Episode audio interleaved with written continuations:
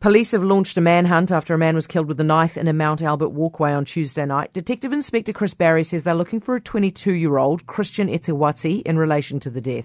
Etiwati is considered to be extremely dangerous. The public is being advised not to approach him. Etiwati is known to frequent the Sandringham and also West Auckland areas. Uh, police say the attack was brutal. The victim and the alleged offender were not known to each other. With us now is Melissa Lee, National List MP based in Mount Albert. Hi, Melissa. Hi, Heather. How are Is you? this, um, well, thank you. Is this unusual for your electorate?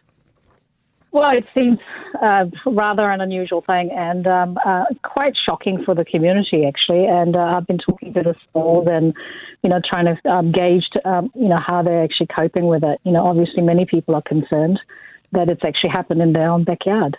Yeah, and, and I imagine particularly concerning that they didn't know each other, the two of them.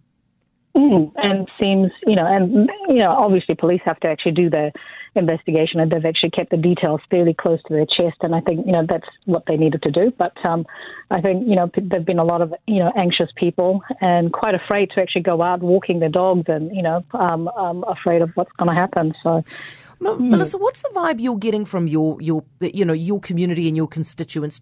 Is there a, a general feeling that Auckland's getting more and more dangerous?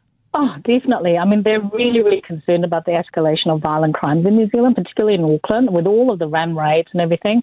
You know, I was out there talking to you know shopkeepers. You know, whenever they, you know, when, whenever the ram raiding is actually happening, you know, I try and actually go and visit them to see how they are, and they're completely devastated. Ah, you know, what do you do? And, you know, they sort of feel like, you know, the message, they feel like the police are not doing anything. You know, I'm sure the police officers are doing everything that they can, but, you know, uh, they feel like offenders actually, you know, feel emboldened because they're not being prosecuted. You know, when you have, you know, um, criminals, you know, uh, running rampant and police are actually not chasing them, you know, in their cars. And, you know, they, they just feel like they're left to fend for themselves and, you know, there is nobody out there helping them. Melissa, thank you for that. Melissa Lee, National List MP based in Mount Albert.